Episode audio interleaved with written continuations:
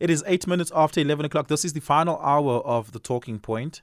Uh, it really has been an honor and a pleasure being in your company. I've enjoyed the show so much today. Well, I always do, but today felt really, really special. In this uh, segment of the show, we're going to be, it's the Africa Unlock segment. We're going to be taking a look at the hostility in US China relations. The United States and China are in a very hostile space right now. You would remember the balloons that were shot down, the the balloon that was shot down over American airspace, the Chinese surveillance balloon. Uh, another one over Canada was shot down um, or at least uh, Canada appealed to America at least for uh, intervention there when they discovered such a thing. But there's also the fact that um, that hostility is also around trade and it's also around um, capturing the hearts and souls of, of, of different global partners. Africa seems to be a ground of contestation between the United States and China. You would remember recently US Treasury Yellen was in South Africa, Senegal, as well as Zambia on official state visits in South Africa. She met with President Ramaphosa. Sergei Lavrov, the Foreign Affairs Minister of Russia, close partner of South Africa and China, was in South Africa.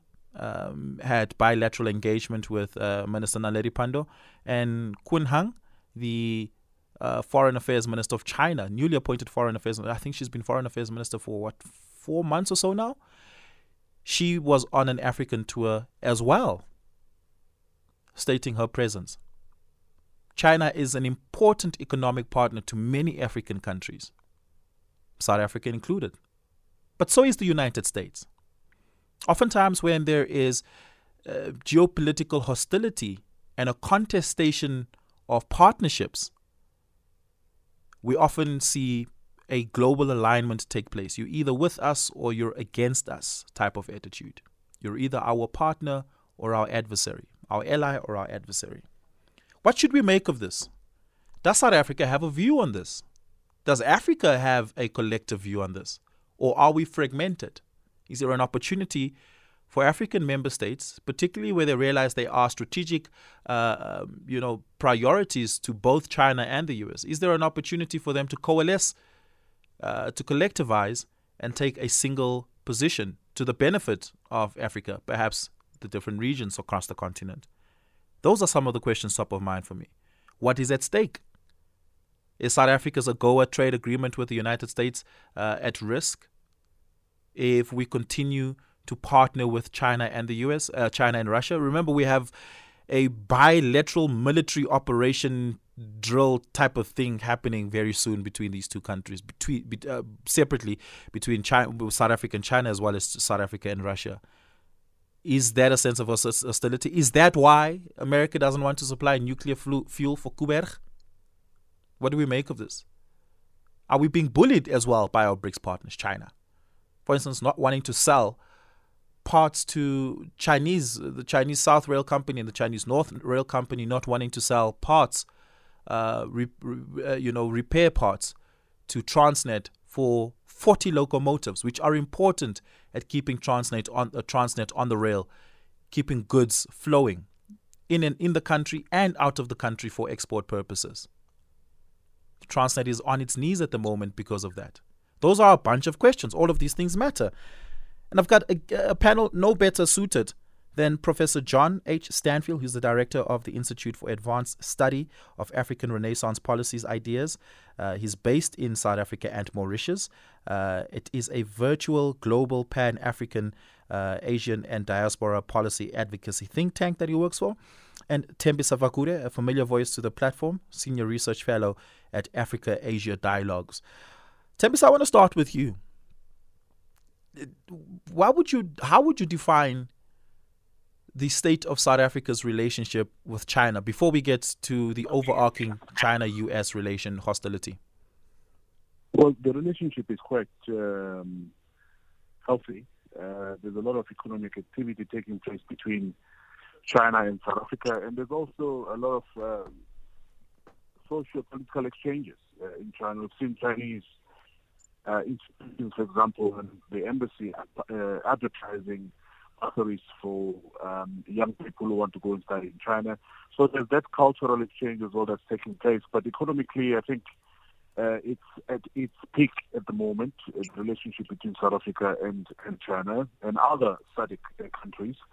So um, South Africa finds itself in a much more complicated position uh, where it has got traditional relationships not only with the United States but also with the European Union, but the aggressive uh, Chinese inter- economic intervention in Africa and South Africa has uh, put South Africa in a much more complicated position in terms of choices uh, moving forward. Yeah, economically, how big of a partner is China to South Africa relative to our other partners?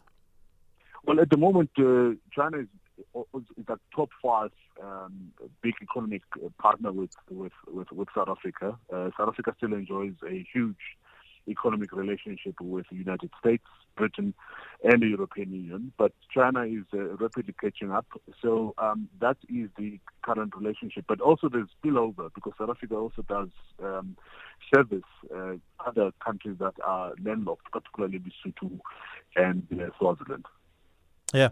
Uh, can I bring you in here, Professor Stanfield, uh, and, and, and ask the question how would you define? I, I said hostile is the relationship between China and the US at the moment, but it seems it's really always been that way, at least for the last 15 years. But in, in, in greater detail than, than, I guess, my reductive platitudes, how would you define the relationship between China and the United States at the moment?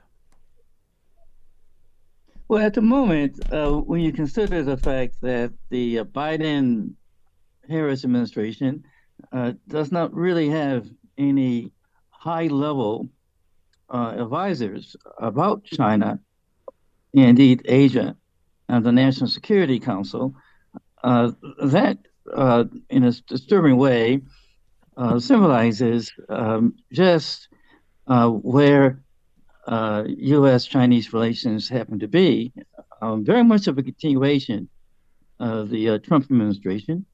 Um, you know, very much of a of a uh, symbol of the uh, continued uh, Cold War mindset um, of the Biden uh, Harris and also of the Trump Pence administrations. Yeah, and the thing is, is is that a lot of this has to do I think, with the uh, psychological, if not the cultural shock, um, on a part of an American leadership, which is still uh, very much um, dominated by um, conservative uh, white male supremacy.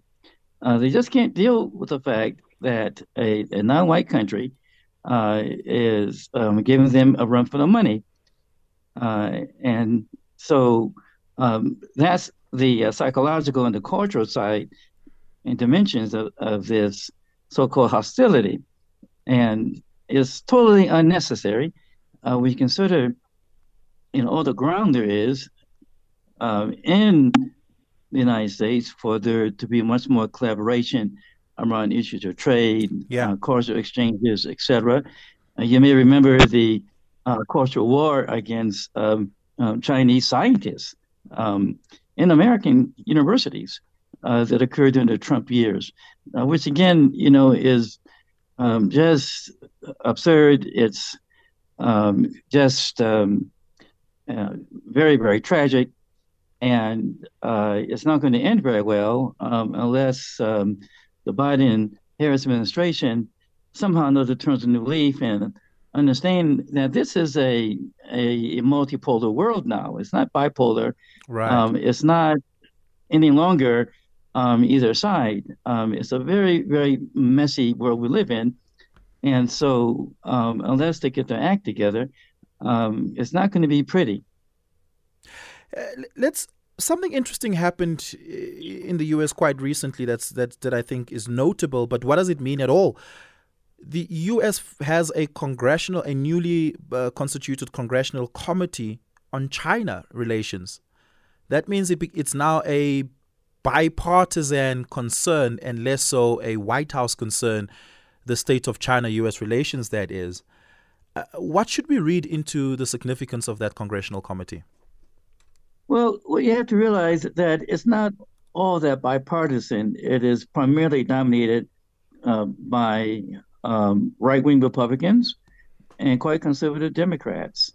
And it's the same uh, Cold War um, resentment, forth and so on. And uh, we really need uh, to have much more, I believe, um, you know, civil societal um, sort of intervention in terms of what's the White House and what Congress is doing around issues of China, because it's uh, we, the people, the ordinary citizens of America, who are mostly suffering from this sort of uh, right wing, uh, conservative um, uh, gridlock, which is um, preventing needed uh, discussion, uh, needed negotiations, which are you know far more sophisticated and I should say mature, you know, considering what kind of world we now live in. Yeah.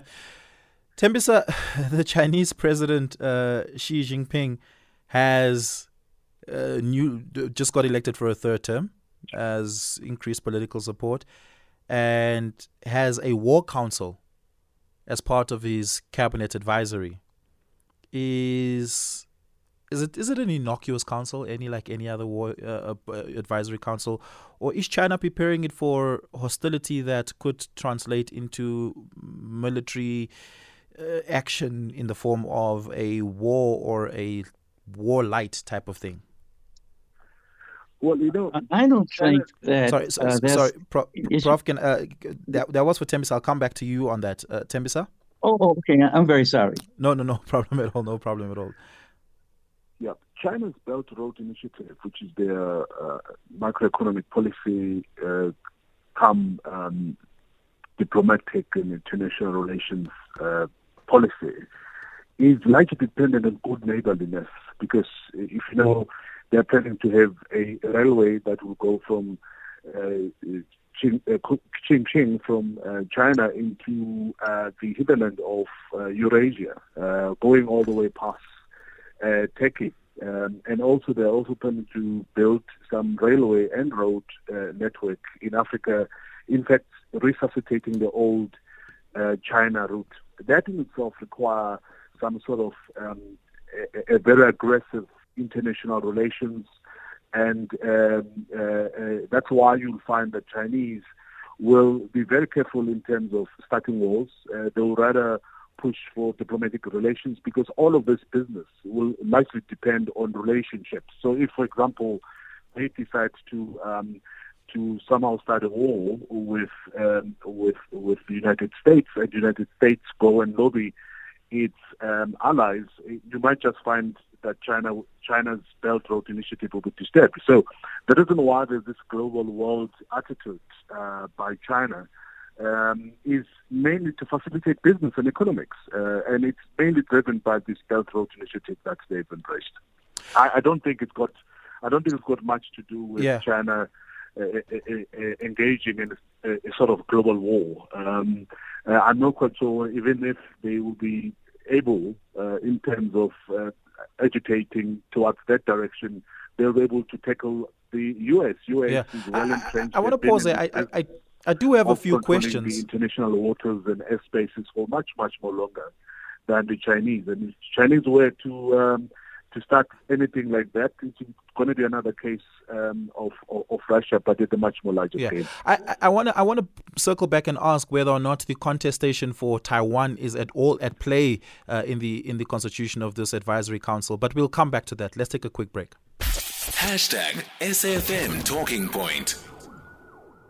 This is a deconstruction on US China relations and asking what impact and effect it will have on Africa and South Africa. But what are the what do we read into the movements happening in the various uh, political centers of these two countries, both in the U.S. as well as in China?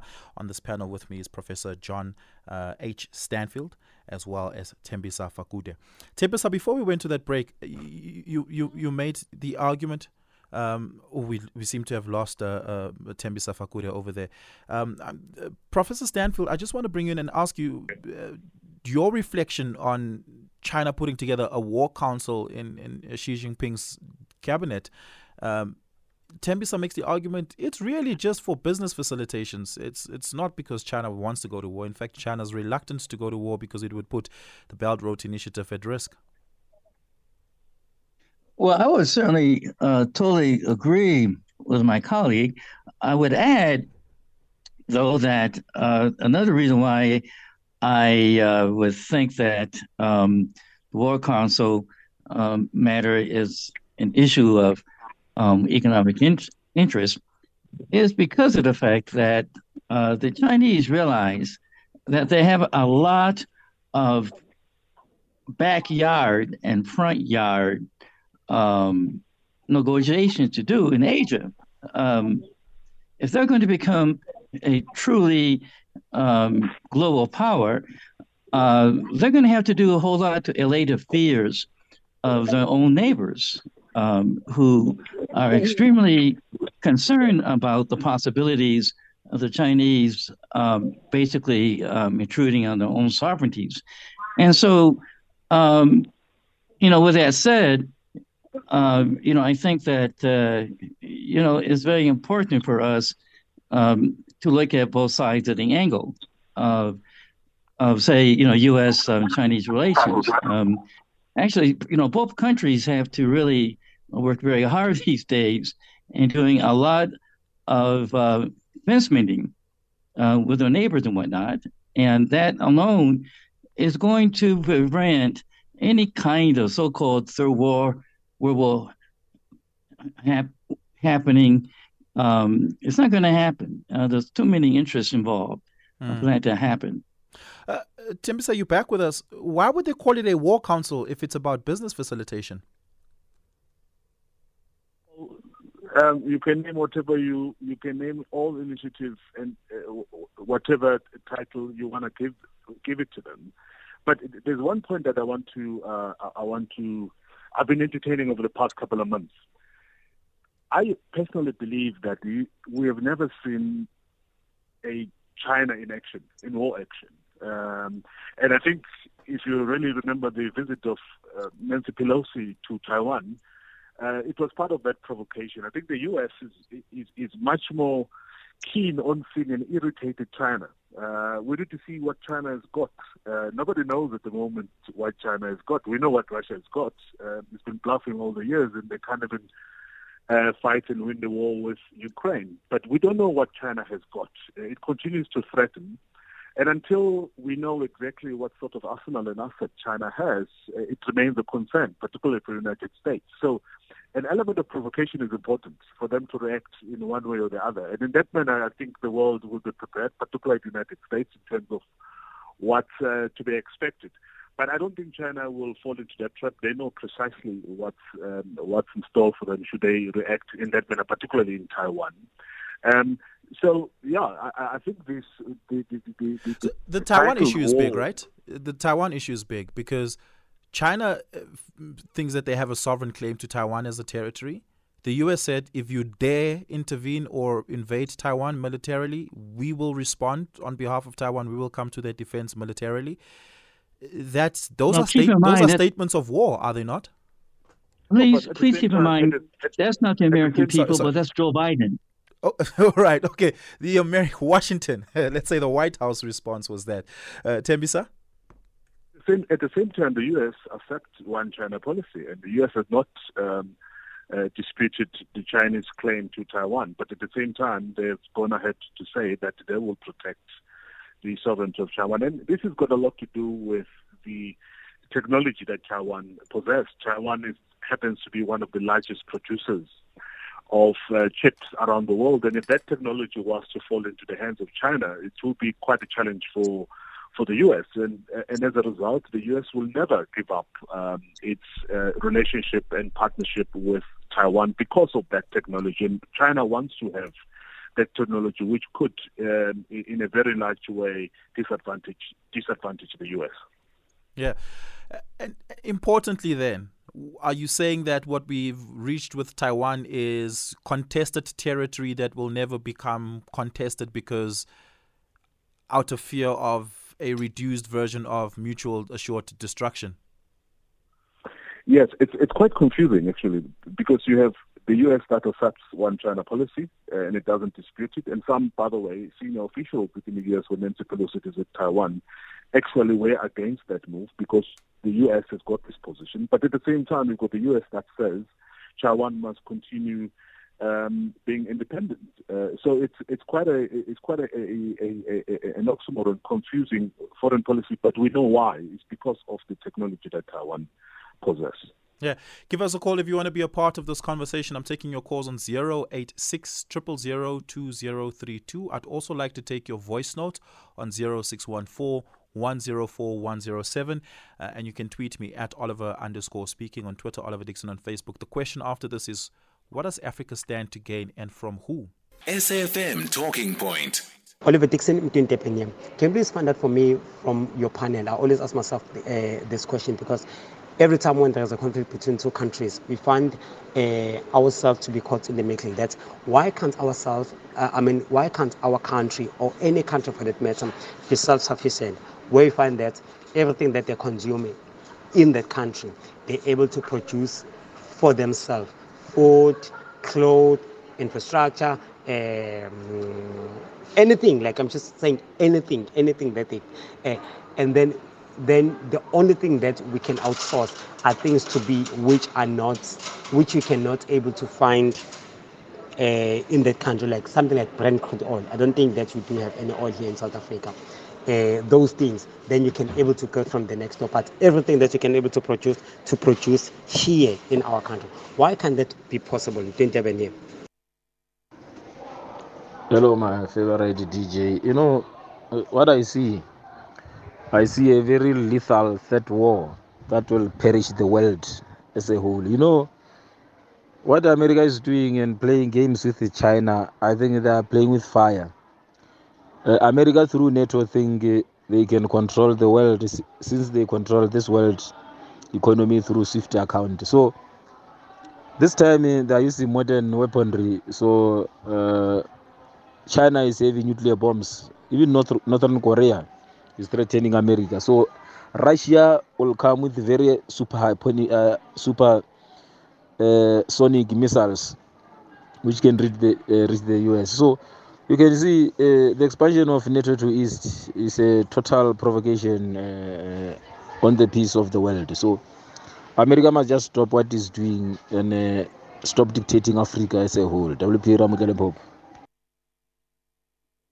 Give us a call 086 2032. I'd love to hear your comments on this.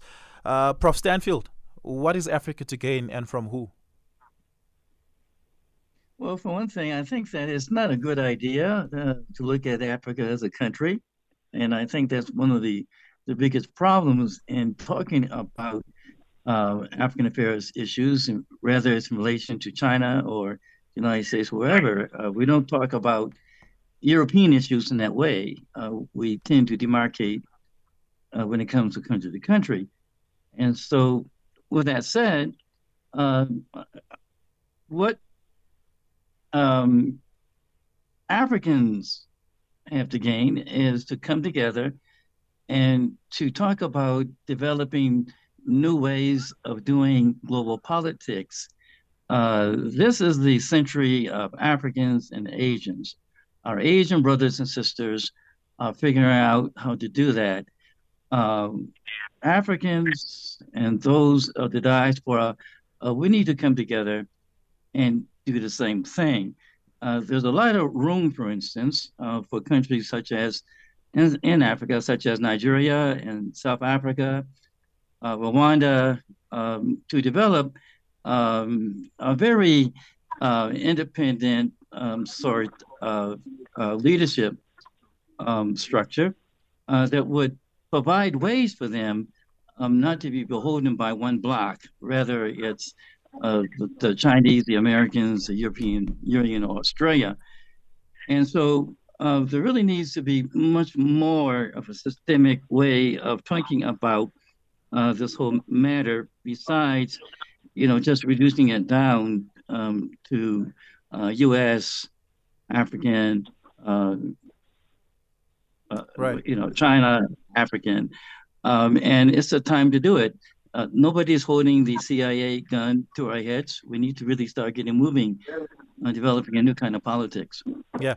Uh, Tembisa, I want to ask you to reflect on the same question. Is the continent to gain anything and from who?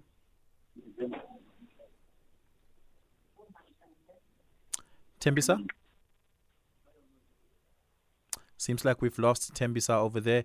Uh, I'm going to take some calls. Give me a call on 086 2032 as we try to uh, reconnect Tembisa Fakude back onto the line. You can also send me a WhatsApp voice note on 0614 104 107. Mbowana in Mafikeng, good morning.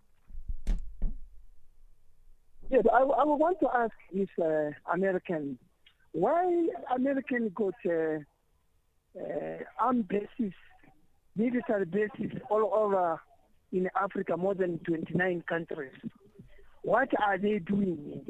Because there's no any African military base in America. So why are they having so many military bases? And then we, we see it like what is happening in Mozambique. Themselves, they got a base in Botswana, but there's, they can't. Mm. Okay. Thank you so much for that question. Really, really do appreciate it. Prof. Stanfield, that was for you. Why did why is it part of American imperialism to have American uh, military bases in all countries? Well, it's because of the fact that the African leadership uh, allows it to happen, and the thing is, is that the um, the two pillars of American um, interests in African countries is security uh, and also uh, the issue of the Cold War competition. Um, initially, the Soviets, now the Chinese. And so, um, African civil societies all over the continent need need to start uh, speaking up about this. Yeah.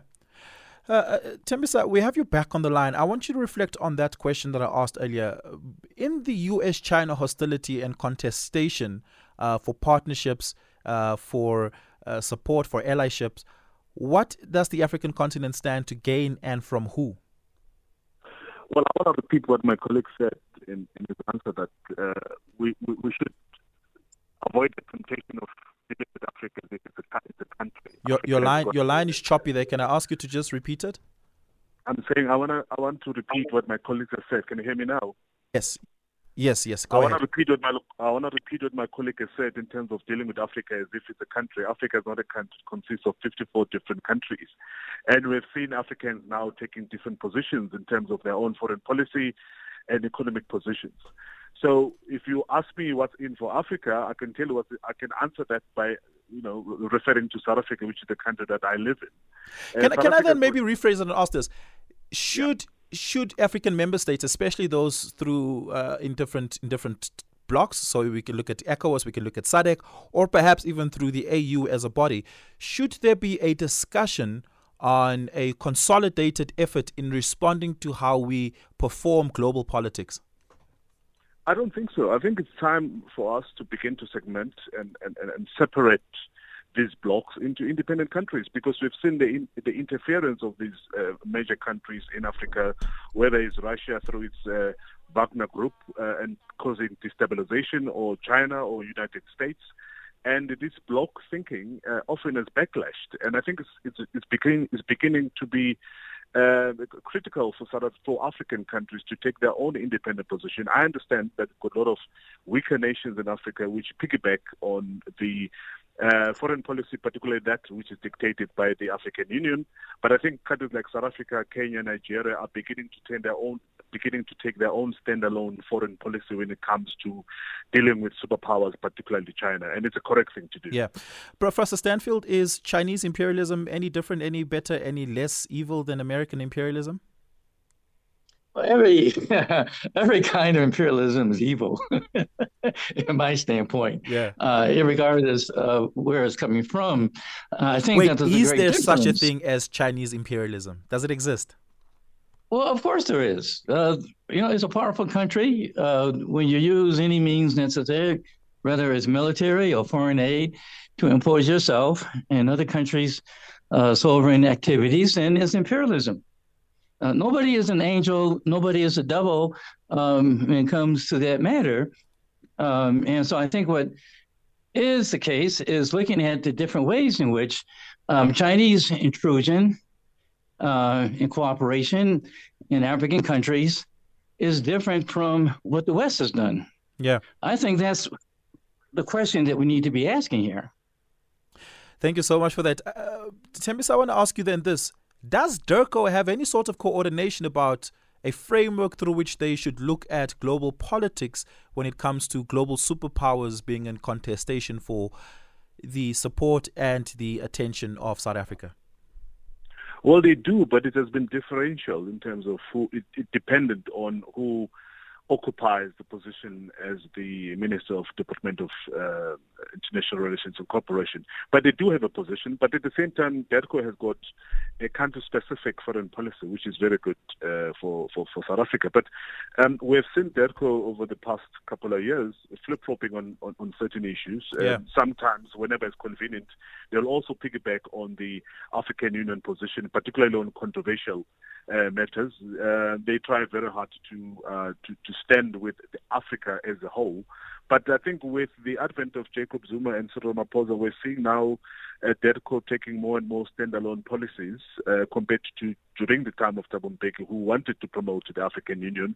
There was this Pan um, uh, African uh, foreign policy, which often was communicated from uh, Addis Ababa. But now we're having uh, individual countries in Africa taking Yeah. their own standalone positions. Has that has that worked for us? Uh, before you answer that, I want us to take a quick break on this. As we wrap up the conversation, in the last two minutes that we have left, uh, Tembis, I want to ask you this: Has the Thabo Mbeki, uh, has the Zuma Ramaphosa approach to foreign affairs worked better than the Thabo Mbeki AU centralized foreign affairs approach? it has worked much more better, but at the same time, it also caught us off guard in terms of this new independence that we found ourselves. Hence, the criticism by many uh, on uh, against South Africa when it came when it comes to certain important decisions. One case in point is Ukraine. Um, now that we have to take uh, serious on foreign policy, we have tended to flip flop. If you also remember the Zuma years uh, regarding the resolution to the UN Security Council on Libya, again, Yes. that uh, was quite embarrassing for South Africa and, uh, you know, invited harsh criticism. Our continued position in supporting the people of Western Sahara is controversial and it has created tensions between ourselves and Morocco. So South African, you know, foreign position, uh, standalone, uh, is, is is being tested at the moment. Um, it was much more easier and kind of uh, cautioned um, or, or cushioned uh, when when Thabo Mbeki was around, was around because Thabo Mbeki tended to take uh, a, a, a AU uh, lead when it came to foreign policy. But the standalone, I think we we're being tested, and it also demonstrates the the will and the strength of our foreign policy. But importantly, it also demonstrates, to an extent, sometimes uh, it, it, it kind of exposes the differences between presidency and the uh, Department of International Relations and Cooperation, where you find them singing from a different tune when it comes to uh, foreign policy. Tembisa Fakude, thank you so much for your time this morning. Really, really do appreciate it. Tembisa, uh, Tembisa Fakude is a senior research fellow at Africa Asia Dialogues. Also had Professor John H. Stanfield, uh, who's a director, uh, uh, who's the director of the Institute for Advanced Study of African Renaissance Policies Ideas. Is based in South Africa and Mauritius. It is a virtual global Pan African Asian and diasporas policy advocacy think tank. That brings us to the end of the show. Thank you so much uh, for for your time. It really, really has been an incredibly wonderful show. I enjoyed every minute of it. Really important and impactful conversations.